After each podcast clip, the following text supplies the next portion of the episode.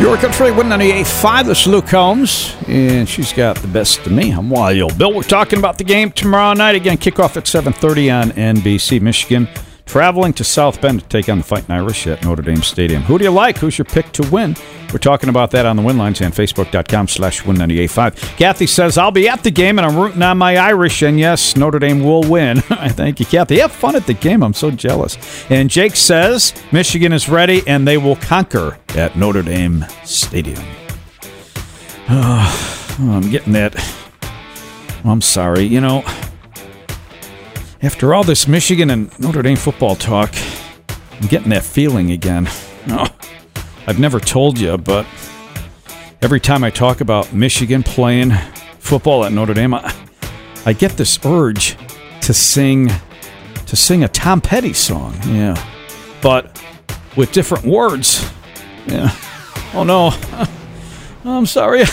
I can't control it. You're a good football team. Go out there and let it go. Don't be apprehensive.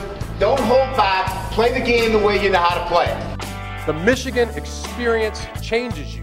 It's feud in time in an Indiana town. Two football teams who refuse to calm down. Started back in 1913 when Fielding Yost left Rockne off his team. It's blue and gold against blue and maize, and when they hit, it's felt for days. Bruce is here and Bruce is there, knocking helmets into midair. So now Jim Harbaugh and Brian Kelly, let's get it on. I'll be watching on the telly when you get a chance take a look at Natural Enemies, a John Kryk book.